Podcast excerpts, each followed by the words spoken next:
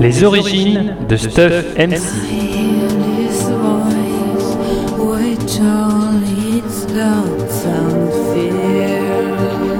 Romance spéciale anniversaire Pommecast de Pomme 24.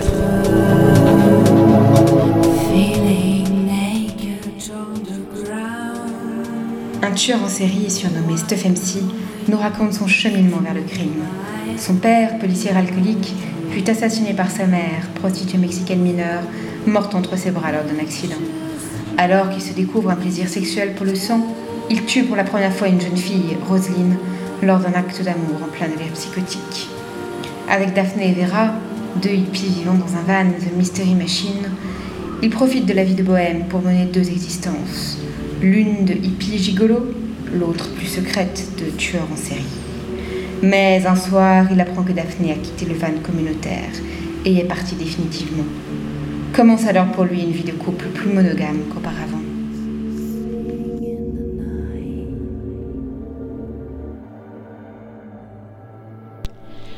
La police annonce avoir obtenu une piste sérieuse dans l'assassinat de Daphne Bonston, retrouvée il y a maintenant deux jours dans les décombres d'un immeuble en cours de démolition dans la banlieue ouest de San Francisco.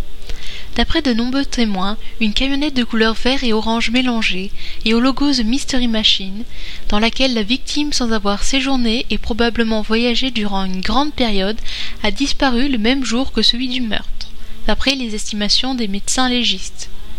Les premières constatations, c'est-à-dire un meurtre sadique d'une vingtaine de coups de couteau portés au torse et au bas-ventre, laissent supposer que l'agresseur savait que la jeune femme était enceinte de trois mois environ déjà. La police a dressé un portrait robot de l'homme et de la femme, qui semble avoir partagé l'emploi du temps de la jeune femme les jours où elle est arrivée avec eux dans la fourgonnette The Mystery Machine. Nous vous apporterons plus d'informations dans notre prochaine édition du journal, ce soir à 20h. Bonne journée. J'avais pilé la voiture au milieu de nulle part, et cela importait peu. Mes mains tremblaient. Je voyais Daphné souriante, susurrante. Je voyais Vera, jalouse. Je me voyais moi, aveugle. Je me tournai vers le fauteuil du passager. Vera croisa mon regard, décidée, volontaire. Elle ne dit qu'une phrase qui explosa dans ma tête de par ses implications. Je sais ce que tu fais aux femmes. Je suis également enceinte de toi, et je t'aimerai pour le restant de mes jours, aussi court soit-il. Elle tenait un couteau dans ses mains.